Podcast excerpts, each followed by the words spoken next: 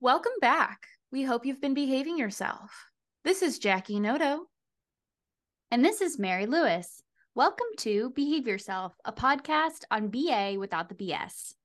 Jackie, what is your beveragino of the week? From flat soda to frappe, how's it been going?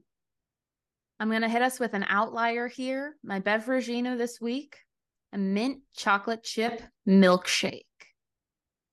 It's getting warmer out. I want something to cool me down, but something that's still fun, light, refreshing. Most people with milkshake doesn't go to refreshing, but mint is certainly refreshing. Absolutely. This week I've been teaching. Uh, I moved in recently, recently being like two and a half months ago. So right now I'm still working on my nesting behaviors, getting things onto walls, getting my knickknacks in places.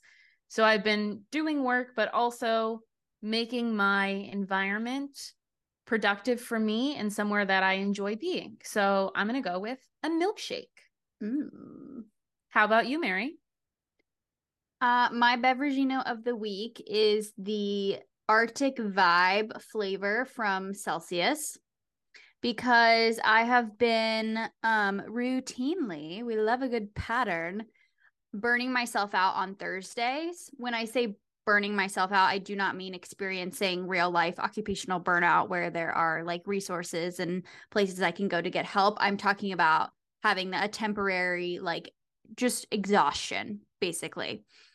So I'm pretty sensitive to caffeine. I had my one cup of coffee and it just wasn't doing it. And so I pulled out the Celsius. I cannot drink the whole thing or else, you know, my body freaks out in not a good way. But I've just been having a few sips and every once in a while, I think it's totally okay. You know, I had a pity party and now I'm in my Arctic Vibe Celsius era and we're going to recover and still be able to enjoy the rest of our week and be proud of the what we've done so far. That's my vibe. I love that for you. Do you have any recommendations for this week? I do have a recommendation. I've been using Notion, learning how to do it. I'm not an expert, but um, I'm just like utilizing it more and more. And something that I happened upon that I really enjoy doing is um, I love to journal, but engaging in those writing behaviors specifically is like pretty high response effort for me especially at the end of the day and so i've actually been di- like um i have a daily diary page in notion where i just put the date and then i journal, but I use the voice dictation. And so I just go in my backyard at the end of the day. It's usually right after I've walked the pups. I like let them kind of sniff around, have their last little um playtime outside before it gets dark.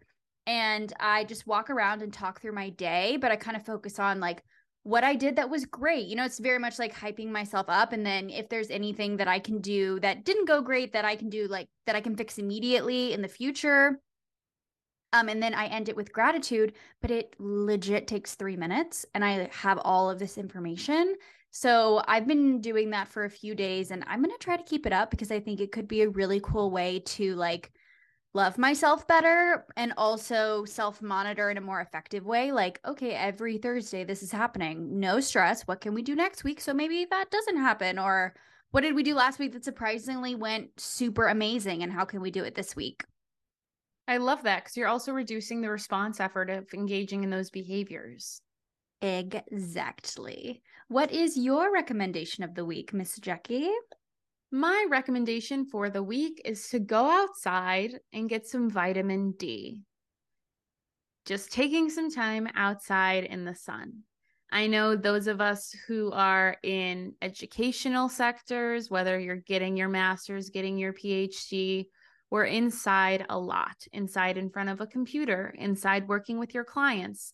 And when you do a bunch of work all day, uh, it might not sound the most appealing to go sweat outside, but getting some of that sunlight is just so beneficial. I know for me, it's huge for my mental health to get some time outside. I know we briefly talked about it on the podcast before that concept of nature dosing. But even if you're just going to be outside for 30 minutes, go do it. I tell my students every week that uh, one of their side secret assignments, it's not something they get graded on, but I want them to engage in self care at least 30 minutes a week. Mm-hmm. And for me, just sitting outside in the sun, whether you're at the pool, whether you put out a towel on a patch of grass in your backyard and letting yourself exist is so nice. And there's so that's a, my rec. That's an amazing rec. There's a lot of research out there to support that, even just five minutes of direct sunlight a day.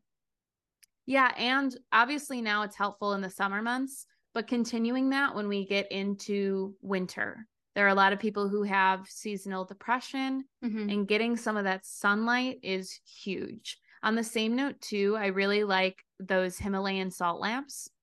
I have two of them. And at first, I felt the same way about them that I did about blue light glasses in the sense that I was like, this is something that people say works, but it doesn't work. And then I started seeing some of the information on the salt lamps and how they can be beneficial. So I tried them out. And outside of the ions that they can release, they're really great for maintaining that circadian rhythm as well, instead of having bright lights at nighttime. So, Mhm. using some natural ways to get yourself in the best place you can be. And that might be a different place this week than it was last week. And it's going to be a different place next week than it is this week. But just showing up for yourself every day is the most that I can ask of you. I love that mindset. I think that's very supportive. Thank you. Thank you. You're welcome. So, for today's topic, what are we spilling the tea on today?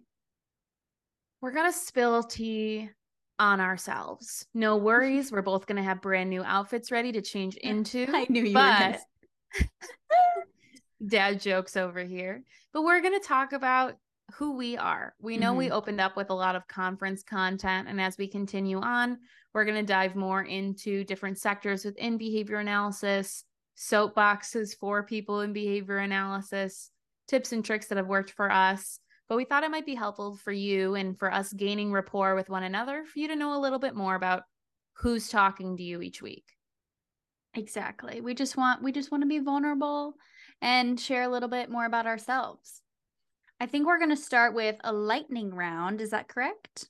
Pew, pew, pew. Call me Lightning McQueen. Mm-hmm. pew, pew, pew. All right. Let's get started. Okay. What do you want to jump off with? I want to talk about our astrological signs. Okie doke, artichoke. So, I am a um I'm a Pisces sun through and through, an Aries moon, which I relate to, a rising Sagittarius, which I don't, but apparently Jackie says I very much give Sagittarius energy. Au contraire, but still similar. I am a Cancer sun. So Mary and I are both in highly emotional categories for our predominant sign. I am a Leo moon, and my rising is also Sagittarius. So for me, that Cancer sun is I have emotions and I feel them deeply. I feel other people's emotions as well. Mhm. That Leo moon is, I don't know if the correct term is center of attention. Uh, but sometimes if I'm in a room full of people, I really do like making new connections and talking to people and looping people in. So it's definitely that standout category that Leos certainly have. Mhm. And then my Sagittarius rising, that's where my spunkiness comes in. My little bit of feisty feisties. That's in that. Sag realm. The spice is spice. In addition to those astrological signs, Mary and I, a little bit earlier in our relationship, also looked at Enneagrams, which we know is a huge topic in the social circles of how people identify themselves. Mhm. Funny enough, Mary and I are the same Enneagram. The exact same. So we're both um Enneagram 2, wing 3. And what Which- does that mean? Which gave me i knew you were going to ask me that um honestly i don't really know it gave me validation though when i read the um specifics but it has a lot to do with um focused on like emotional intelligence and friendship We're both givers. So a big part in that two wing three is that you like to help out other people. You like to It's show liter- up. You like to be loyal, trustworthy. it's literally called the host The hostess with the mostest, baby. Yeah. yeah And if you've been a part of my life, you know I like hosting gatherings, hosting get togethers. My whole life, I've been identified as the mom friend. So I think that's a really good way to loop in the Enneagram 2 Wing 3. Mm-hmm. Even in my friend group back home where I grew up, where I think we're all mom friends, I am the mom friend of the mom friends. Yeah. So we're like the hosts, the givers, the entertainers, the ones that like making people feel welcome, comfortable. Sometimes we put our own needs on the back burner because of that. Mm-hmm. But that's the main thing. We like to bring people in, bring people together. And if you know anything about signs, us sharing that info will that's it's really all you need to know. Just look those up or if you know them you're like, oh, "Okay, I know their I know their vibe, I know their friend vibe." Same with the Enneagram, but ways that we are different are kind of how we operate with our routines and our life rituals. Oh yeah. Mary is an early riser. I am a night owl. So for me, if I'm like, yeah, I'm waking up early today, that's like 9 a.m. For Mary waking up early, that's like 3:30. No, stop. No, no, no, no. Feel free to tell us the time then. It's like it's like um right now it's 6:45. The thing that people No, not your schedule. What would you identify as waking up early? Oh, yeah, like 4 a.m. Mm-hmm. Because here's the thing, I used to do CrossFit. I don't anymore because it just wasn't it wasn't serving me in the ways that I particularly needed it. But I learned a lot and I really loved it. So not trying to not trying to have a bad rap with CrossFit. But I was going to a class that the people who had introduced me to CrossFit were going to, and it was the 5 a.m. class. So I had to wake up at literally 4 a.m. And I did it for a good amount of time. And so all my friends were like, wow, like how does she wake up that early? And now for people that um I'm not as close with, like when we chat, they always are like, Do you still do CrossFit? Do you still wake up at 4 a.m.? And I'm like, no. But yeah, I think early is like 4 or 5 a.m.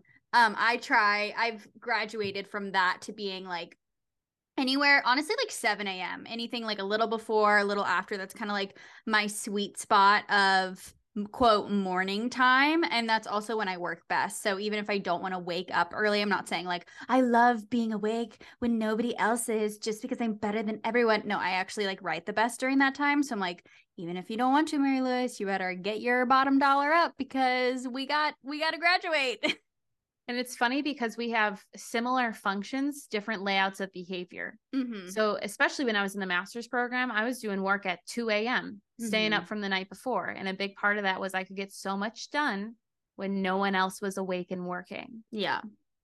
Uh, I have been a night owl my whole life, though. So, I'm going to share this little tidbit here. My mom always used to say to my brother and I, well, you know, the early bird gets the worm and my response from childhood was, well, the early worm gets eaten. Like Sagittarius vibes coming in hot. So there's my counter for you. If anyone ever says the early bird gets the worm, the early worm gets eaten. Really, what matters is that you you work with whatever schedule works for you and for your lifestyle. I mm-hmm. teach master's courses at nighttime. I get done teaching some nights at 10 p.m. So I'm not going to bed at 8 30. Exactly. And I even I would so I wouldn't even say 7 a.m. is early, but when I wake up at 7 a.m., I am quite literally five o'clock hits and I'm like, I'm done with work, time to make dinner, time to walk my dogs, time to chat. And then I'm fully like showered pajamas, eye patches, Kindle with I don't have a Kindle, but the my I use my iPad to read a book at seven, sometimes like seven, sometimes seven thirty, sometimes eight. So like while it's like wow you wake up so early it's like yeah but i also go to bed probably when you are still working but i do think being a dog parent turns you more into a morning person they really honestly help in times where i struggle the most with being consistent because yes, they're flexible in terms of like their meals and walks of like, you know, a few hours, but after a certain amount of time when I'm laying in bed, I'm like, okay, I need I need to feed my dogs. Like it's it's yep, they they have needs that need to be met. It is my responsibility to do that. I would argue that that is very helpful.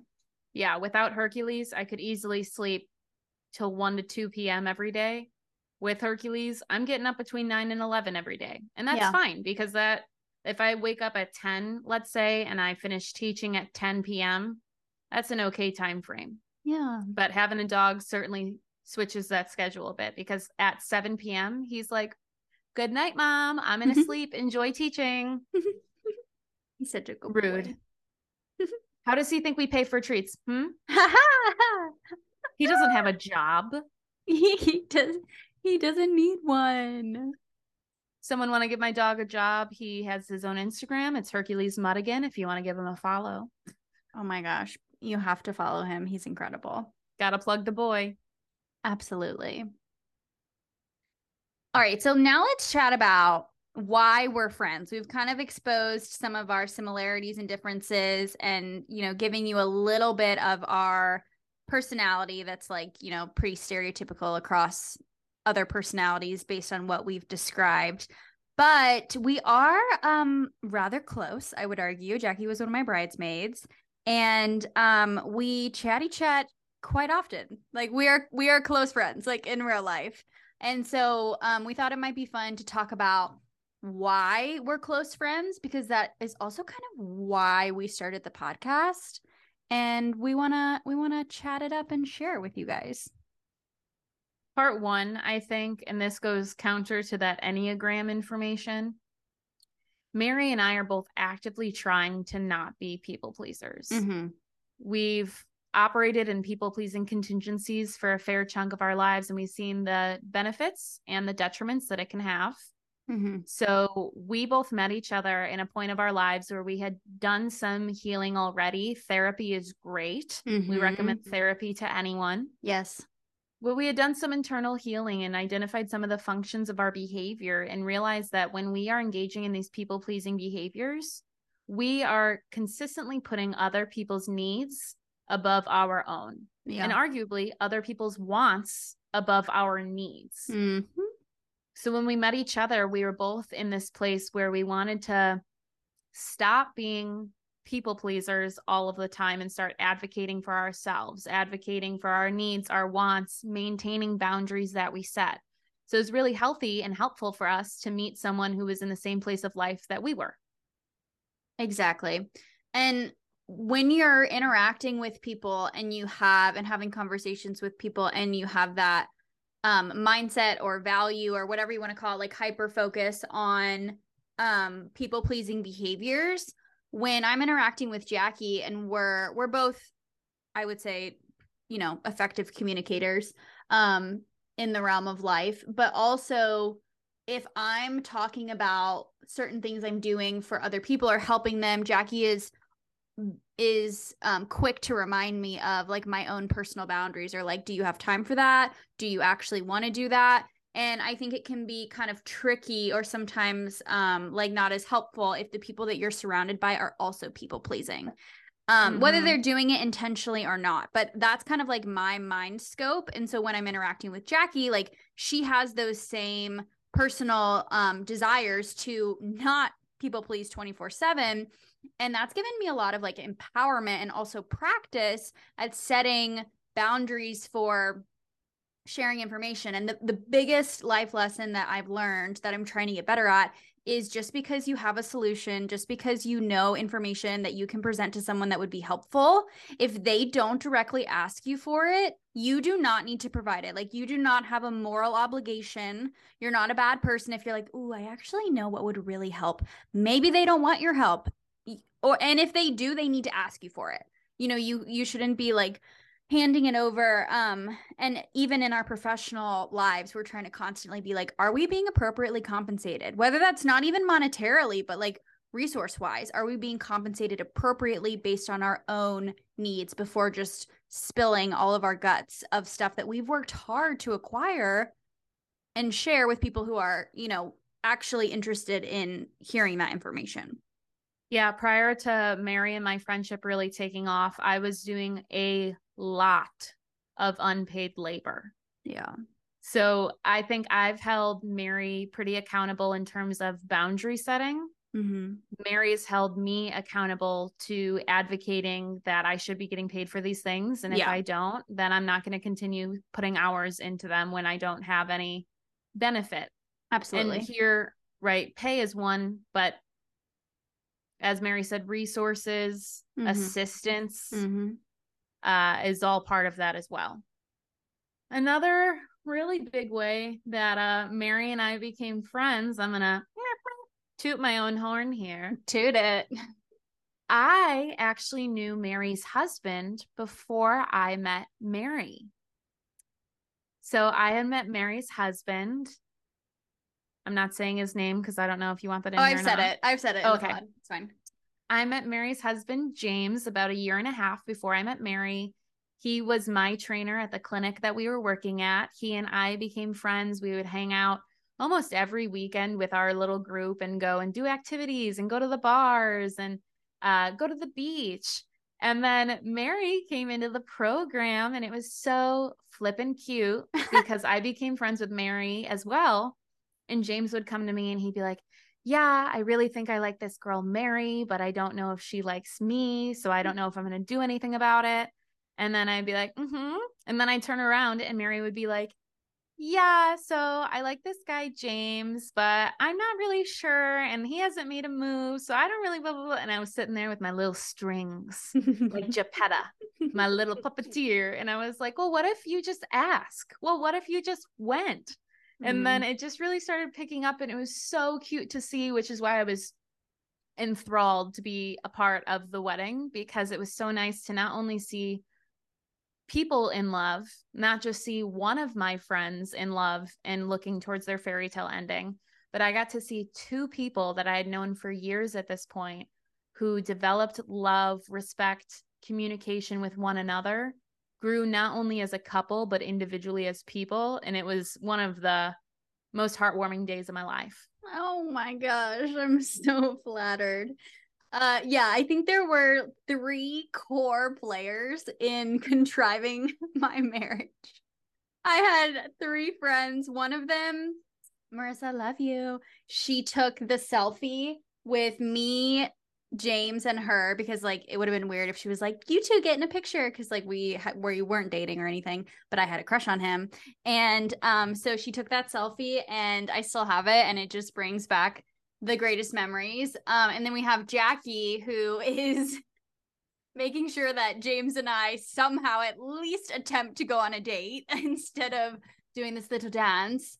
Um, and then we have our other friend Katie, who um quote like spilled the beans and told James that I liked him, but also I had liked him for eight months at that point. If you want to hear the full story, we'll, we'll talk about it later. We don't need to talk about it now. Um, and so that's how he found out. And then um, she moved, and we had like a going away party for her. And one of the last things that she said to us was, um, "Can't wait to see you guys at your wedding." and now we're married. And this is so funny because at this point in time, Katie and I were living together. Mhm. Katie was closer friends with Mary. I was closer friends with James. So we were both getting our own intel and then coming home and being like, lips sealed, like, well, what do you know? I don't know anything. well, what do you know? Well, I know that you know something. You tell me what I know. You tell me what you know. Well, no, I don't want to tell you what I know. So then we were like going back and forth with our own information. And then one day we just kind of like looked each other and we were like, yeah, mm-hmm. Yeah. Yep. It was it was a cute time. It was a cute time. It's the best memes. One of the other large reasons as to why I think Mary and I are friends is because we think in very similar ways. Mm-hmm. We, if you think of some OBM literature, Mary and I are both eagle viewpoint people instead of that worm viewpoint where we're seeing the whole picture instead of one step at a time. Very much so, yeah. Uh, another loop into my childhood here. My brother always used to tell me that most people have file cabinet brains and they can go, like, if we're looking at a 1992 LeBaron convertible, other people can shift over one file into a different type of convertible, Mm-hmm. or maybe a different drawer in the file cabinet and look at other 1992 vehicles. But no one is going to take the jump to the Shrek soundtrack. yeah. Whereas I have a spaghetti brain. That's what my brother always titled it. And at first I was like, a spaghetti brain, but now it's a great layman definition for the way it operates. My thoughts aren't hyper organized where I have to go from one thing to an adjacent thing, all my thoughts kind of touch and blend together. And this is really helpful when it comes to brainstorming, Yeah. looking at solutions, Mhm. seeing similarities and patterns and environments because I can view the whole picture. And Mary is very similar in that. So when Mary and I have a conversation, we can jump from topic to topic to topic, and we're still on topic with each other, Mhm. even though we just ran through convertibles, Shrek, waffles, breakfast, my favorite brunch place. We're always on the same page, same book, same chapter, even when we're going 100 miles per hour. And it's really fun to have um friends and to have conversations where you're constantly jumping and you don't have to you don't have to bite your tongue and wait for them to be done before you change the topic, but you also don't have to slow down and they're like right with you. And you don't have to explain the connections. Right. Yeah, you can Mary just fully gets the connection that I had. I don't have to Mhm. walk through it. It's beautiful. Yeah.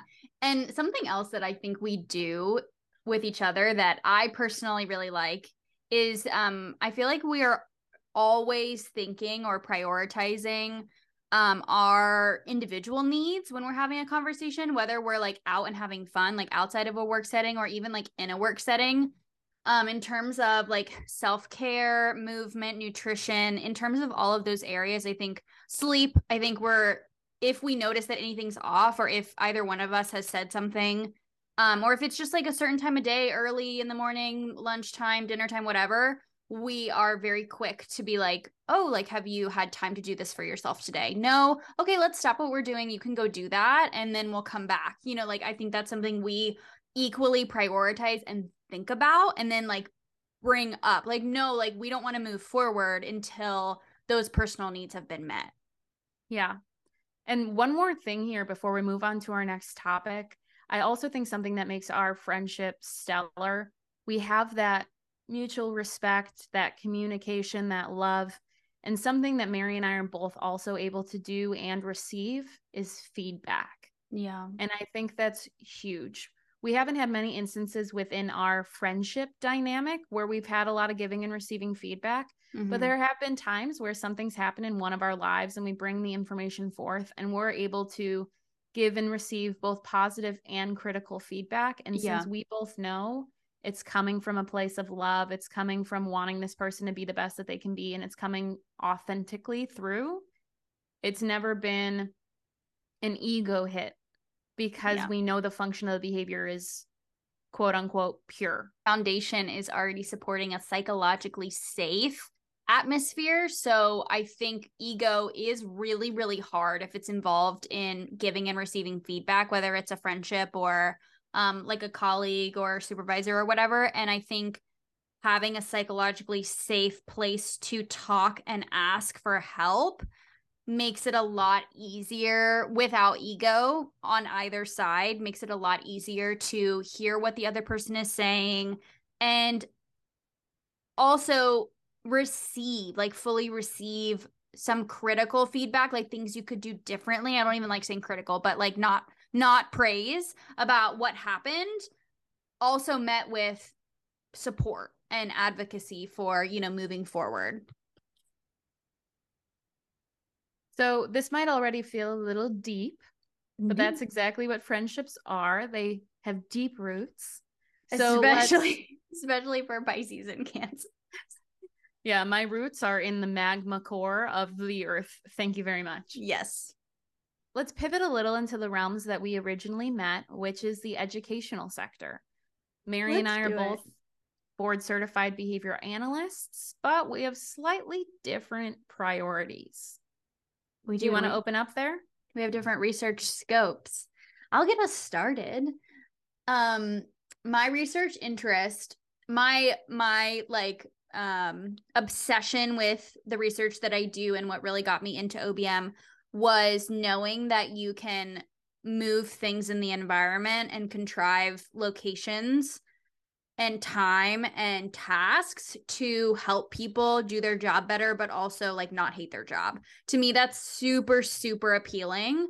And the like helper in me that um wants people to you know love what they do but also do it well is just really really obsessed with the idea that we that our science has research to support that that's the case whether it's in a hospital setting or in like a business setting of any kind you know health and human services or not it's it's just really it's encouraging it's hopeful to know that it's not necessarily about the person interacting with the environment it's how that environment is catering to the person who's interacting in it if that makes sense. So my primary areas of research interest and like my scope is um, burnout mitigation and health and human service settings and also self-management and also act. So like how they kind of blend together in my head is um the burnout mitigation is all about you know making sure people's needs needs are being met but without um, negative impacts to key performance indicators at the organizational level. And then the self management ties into that burnout mitigation because if you're practicing self monitoring and self evaluating it's a lot easier to you know shape your own behavior or advocate for yourself and your resources and your needs depending on um, where you're at to stay in that place of you know not experiencing burnout or being able to recover um, and close some of those stress cycles. And then in addition to the self monitoring having an act approach. So you know developing your own personal and professional values. So that way when you come into a workspace you're like okay these are the organizational values. Do they match with my professional values? How are my personal values being catered to and met and they all kind of marry together. And that's my area of interest. For anyone listening, can you explain what ACT stands for and what that includes? Yeah, so ACT is acceptance and commitment therapy. What I'm particularly interested in is acceptance and commitment training. Um, they sometimes they don't differentiate it or they just say ACT training. Um, but ACT is a therapy you can get certified in, and you know, psychologists and consultants will say, like, oh, I'm ACT certified.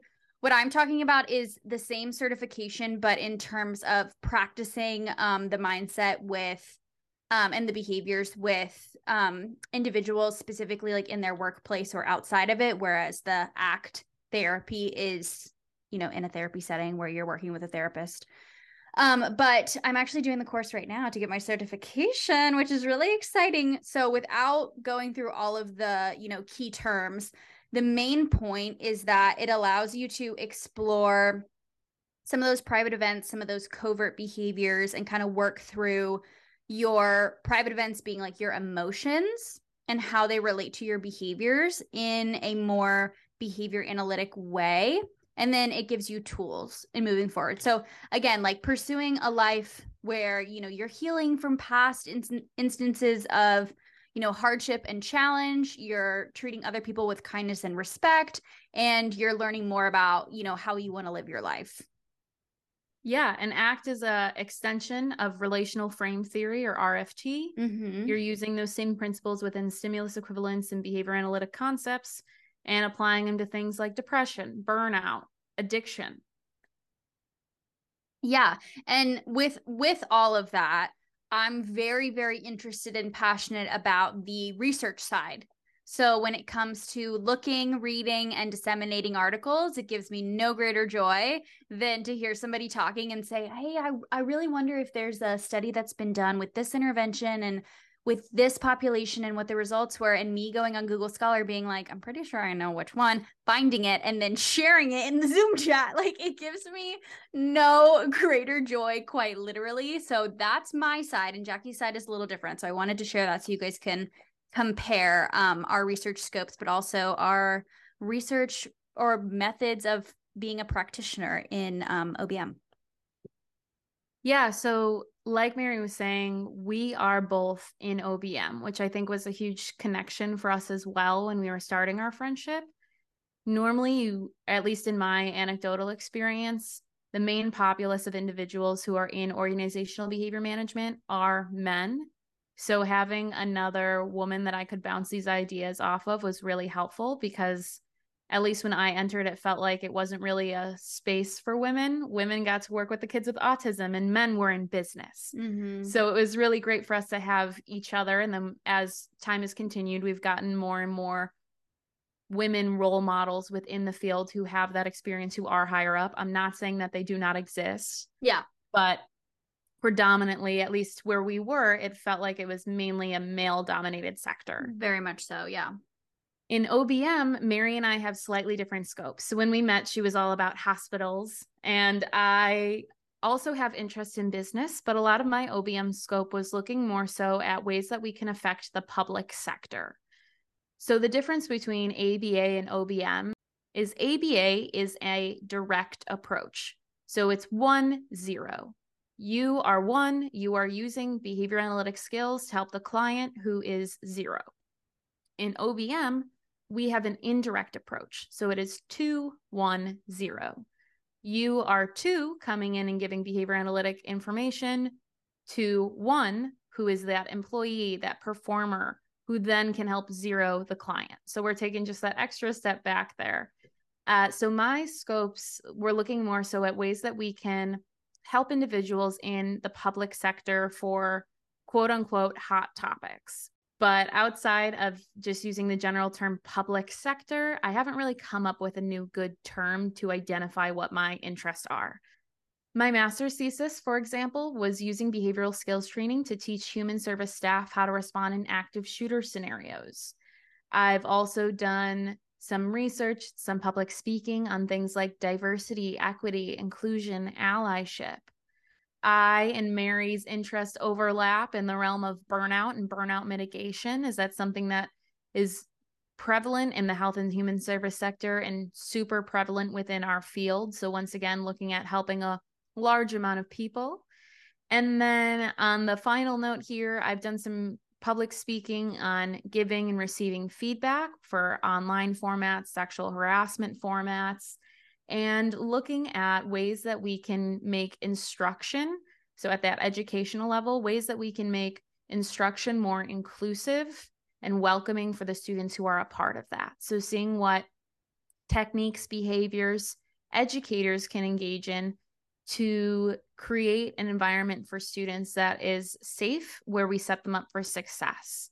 One of the things that's important to me is that when I'm an educator, when I'm an instructor, my students are my clients. And I want to model for them the same respect, the same care, the same dignity that they should have for their clients. Mm-hmm. And then as an instructor, you have the potential to impact students who are going to go and impact a wealth of clients. So I also look at ways that we can just make that classroom experience more beneficial for students in terms of quality, but then also we know the effects of engagement and welcoming on success. So, looking at what we can change in our behaviors as educators to make even more competent and confident professionals when they leave. And Jackie's an incredible instructor and just has the most amazing spaces for um, what she teaches. Can you touch on that a little bit?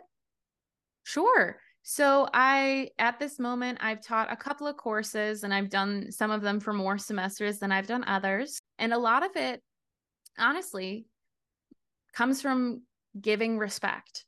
I think a lot of the times there's an assumption within a power dynamic that me as the person in the higher position of power should just have respect. But mm-hmm. I don't think respect is assumed. I think it's earned. Mm-hmm. So showing up, being authentic, asking my students how their week is doing, how they're engaging in self care, what name they would like me to call them, what pronouns they would like me to use when referring to them. Mm-hmm. And just those really simple, small behaviors make students feel like they matter to you. They're not just a student, they're a human in your life. And students have loved it. I've gotten great feedback from almost all of my students that I've had to the extent that one of my students decided to make a rate my professor page for me so she could give me five stars. Oh. So it's been really awesome and it's really reinforcing to see that those same principles in just universal design are helpful for students. And here if anyone's interested, I am going to plug a book. This individual, I saw them speak at ABAI 2 years back and I was like, "You're my new role model." Done So, this is Dr. Andratesha Fritzgerald, and she wrote a book titled Anti Racism in Universal Design for Learning Building Expressways to Success. And if you're at all interested in being an educator at any level, I think giving this book a read is going to be beneficial for you because it's hinting on things like respecting and honoring our students, understanding that they have whole lives going on outside of this and allowing them to show up in the capacity that they're able to show up for that day. So with my students too, I tell them like if you want to bring cuz I teach online students, so normally they have a full day of work before coming to see me. So I tell them, you know, if you didn't be, if you didn't eat dinner, bring your dinner into class and eat it. I don't care. Yeah. If you have to get up and go to the bathroom, go. That's fine. And just or uh, emphasizing communication. So I tell students, you know, if you've had a bad day, if something's going on, let me know. And I'll get messages from students like, hey, I had a client punch me in the face today. Is it okay to have my camera off? Absolutely. Mm-hmm. Thank you for letting me know. I'm glad you're showing up in the way that you're able to for class today. So just really putting your own ego aside as a professor, as the person in front of the room, and understanding that we all have different experiences, we all have different backgrounds, and we are all continuing to learn, grow, and improve ourselves. So I'm big on this instructor format. Yes. And that's another way that Mary and I are different is she is all about the research. That is true. And we are very into our professional lives, but something that I think we both equally value is making sure that we're taking time outside of our professional work to do things that we really love and enjoy. And I would say one of those things includes um, being dog moms. We're both dog moms. Absolutely. And our doggies are perfect. We love them. Both value and love our dogs a whole freaking lot. And we talk about it a lot. And that's another way Jackie and I are friends and communicate um, and share values. But for a little bio, we have Miss Susie Kuzi. Her uh, real name is Susie Q, which is adorable. She's five. She is a black Labrador, and I love her with my whole heart. Um, not to not to go too deep just like deep for 2 seconds. I've realized in the past few months that i do need to go to therapy specifically for death because i have not had immediate i've had like grandparents but i haven't had like immediate individuals or beings in my life pass away um in that sense. And that is a very real thing that everyone experiences. And i've realized that it's something that i um am not equipped to handle at this moment. But Anyway, I love her with my whole heart. She's my first dog and she's the cutest. Her personality is anxious because of moi. I'm an anxious girly, trying to get better at it, but that's her. And she's just lovable and like happy to be around. And all she wants to do is explore the world and like be around people. Bio for Olive, she will be two in October. She's a tri tip corgi and she is the cutest corgi on earth. That's what i believe. She's sassy. She's very smart. Um she's super intuitive. You can just kind of tell. And she loves to play fetch. Love it. Let's hear about your pup pup jackie. My baby. His name is hercules. His middle name is Muddigan. It's a play off of Hercules Mulligan from Hamilton but that original Hercules name is from Disney. He's about three right now, and Hercules is a rescue. So I'm not 100% sure on his mix of breed, but from the information I've been able to gather, I do believe he is part pit bull, part Great Dane. So he's a 70 pound muscle goofball.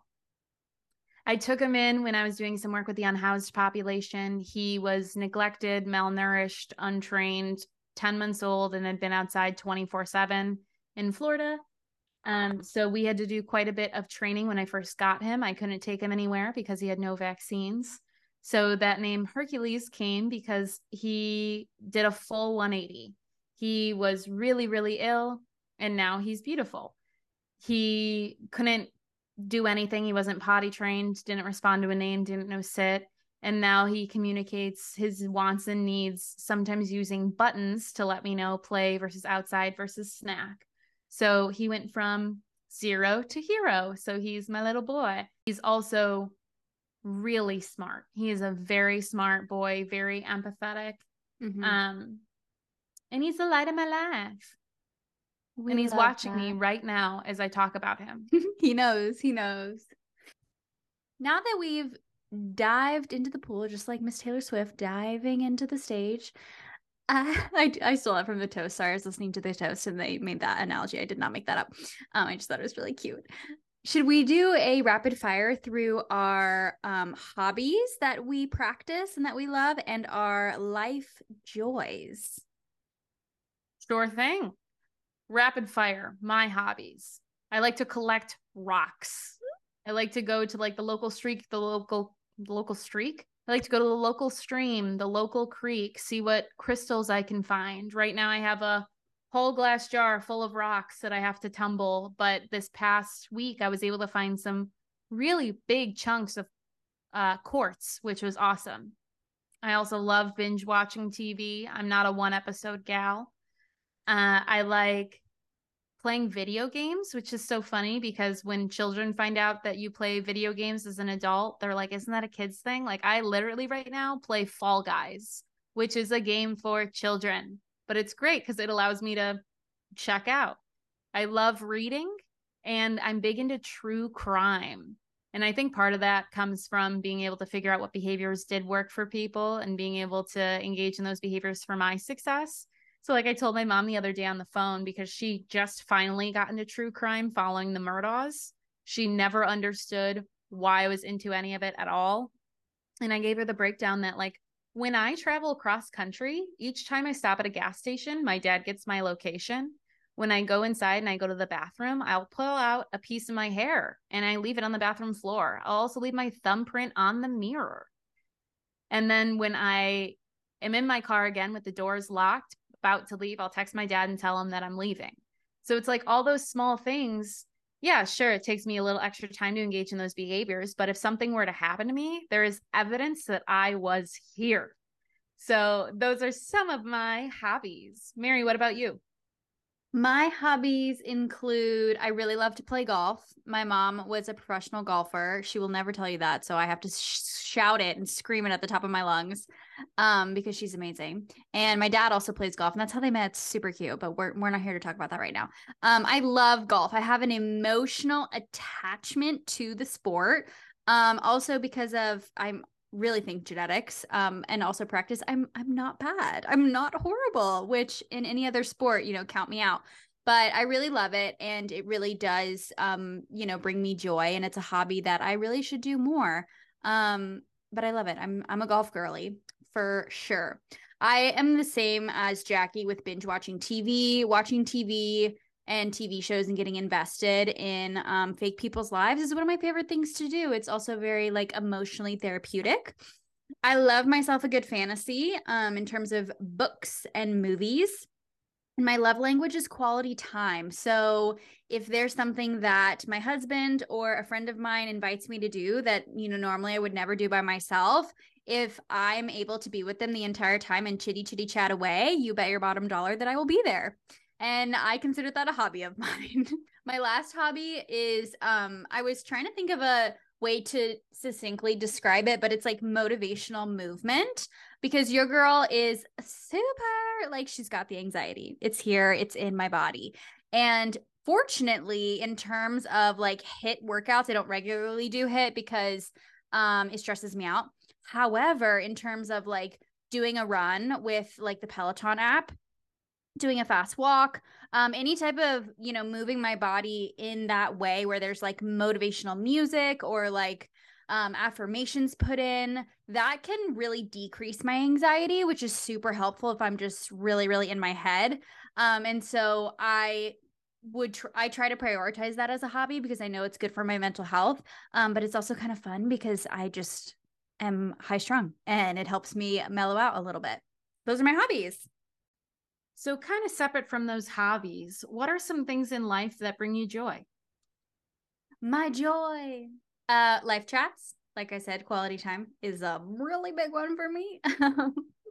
Rainy days with um, my pups, so I have more of an excuse to snug with them. Taking um hot, hot, hot baths with Epsom salts, being comfy cozy. So comfy socks, comfy robe, comfy um, essential oils, blankets, and nature dosing, being out in nature, really just literally standing in my backyard listening to the birds. Those are my life joys. And my friends and family, obviously. Like I, I feel like that's for both of us, but I a given. I, a given. Yeah, I have to say that. What about you, Miss Jackie? Sorry, I need to stop calling you Miss Jackie because you don't you don't like that and you tell your students not to call you that because you're not a preschool teacher. That is exactly what I tell my students. They can call me Professor Noto, Instructor Noto, or Jackie because we're both adults. Professor Noto, what are your life joys? So, my life joys are one, of course, friends and family. Huge. Systems of support, amazing. Love them. I love traveling. At this point, I've been to 20 countries. I've actually been to more countries than I have American states. And I love being a part of the local culture, the food, the history, the architecture, their art, their music. It's a big joy of mine. I'm also into those linguistics. So I am conversationally fluent, obviously in English, well, hopefully proficiently fluent in English, but then I'm conversationally fluent in Spanish, French, and American Sign Language. I like learning more about different places and then going and enjoying those places. On enjoying new places, I also love any opportunity to dress up. A big part of this for me is Renaissance fairs. So, my current Renaissance fair go to costume is I show up as Maleficent with the full horns and everything to the extent that children, adults want to take pictures with me. So, I pretty much have a job at the Renaissance fair. But also, if you ever hit me up with a good themed party, I am down. I am a little upset because the weekend of my brother's wedding shower, I'm going to miss a Shrek rave. And I'm like, oh my gosh, I get to dress up and it's in the realm of Shrek and it's a party. So that's like ideal for me. Any opportunity to dress up and play pretend as an adult is great. Another huge life joy of mine is fall, the whole season. Give me the pumpkins. I want to make jack o' lanterns. Give me apple picking. Give me sunflower patches. Give me haunted houses. Give me kids trick or treating. Give me dressing up and going to a party. I am a fall gal. Apple cider, donuts, sweaters. It's the best season. Crunchy leaves. How can you not? And then looping back here, even if I'm not abroad, I love trying out new foods. I like going to local restaurants and having those foods. I love music, a bunch of different genres. My main genres would probably be 90s rap music and alternative. So I'm in a wide range. When I study, when I do work, I listen to Mozart. I used to perform and do musicals. Music is a big part of my life. And I actually can sing. I will not show you on the podcast, but at some point in time, I'll have to show you my abilities there. And then I love art. So I like going and seeing art, but I'm also a big creator of art. So I like to paint. I used to write poetry and compete in poetry. I like to color. I like to draw. I like pottery. I've done printmaking. Uh, a lot of art components that you can think of. I've probably done them or still currently do them. At my house right now, I have my own easel. I have canvases. I have a toolbox filled with paints, palette scrapers, looping back to I think one of our first episodes, I am a Bob Ross babe, all about the joy of painting. So for me, a big part that brings me joy into my general life is music, art, culture. So this would be my choice. Thank you for sharing. Hopefully, we shared enough to where you feel like you know us a little bit better. And we thought we owed that to anyone who's listening. And we appreciate you being here. So, to wrap us up here today, Mary, how are you staying hydrated this week? I am staying hydrated by taking my dogs on a walk because I do not normally want to go, especially if it's at the end of the day. And I suck it up and I take them. And every single time I'm like, wow, it brings me joy to see their joy. That is this dog walk because it is the most exciting thing of their life. And also randomly FaceTiming good friends and family. I did that kind of accidentally this week. And I was like, oh my gosh, I need to do that more often. That is how I am filling my pretty empty cup. That's how we're filling her up this week. What about you, Jackie? Fill her up. So for me, my big hydration, and this has been going on for maybe three weeks now, is a friend of mine from back home. Her aunt wrote a mystery novel. And what her and I have been doing is every week we read five chapters and then we'll text about it, our assumptions, what we took away, who we think it is, what we found off. So we have like a mini book club with just the two of us where we're going through this book. And it was an absolutely amazing read. Normally, I can predict the ending of mystery novels. So I'm a big Agatha Christie fan because she doesn't give me that secret. And this book, I felt the exact same way about. I couldn't figure out who committed the crime until one of the final chapters of the book, which is huge for me as mm-hmm. someone with spaghetti brain. It's very easy for me to figure out who did what, what the ending's going to be. And with this book, I couldn't. So if anyone's interested, one, obviously having a book club with your friends is a grand old time. But this book itself is called The First Fiancee, a Bethany Jarviss mystery by Rita Popp. So if you're interested at all, I'd give it a read because I'm someone who is turned away from most mystery novels because I can figure out the ending. So if you're like me at all with that, I did not get the ending for this until we were at the ending. So I would highly recommend it to anyone who's interested. That sounds like an amazing rec. Thank you. And that wraps up this week's episode. Thanks for tuning in. Remember to make waves, collect data, and as always, behave yourself.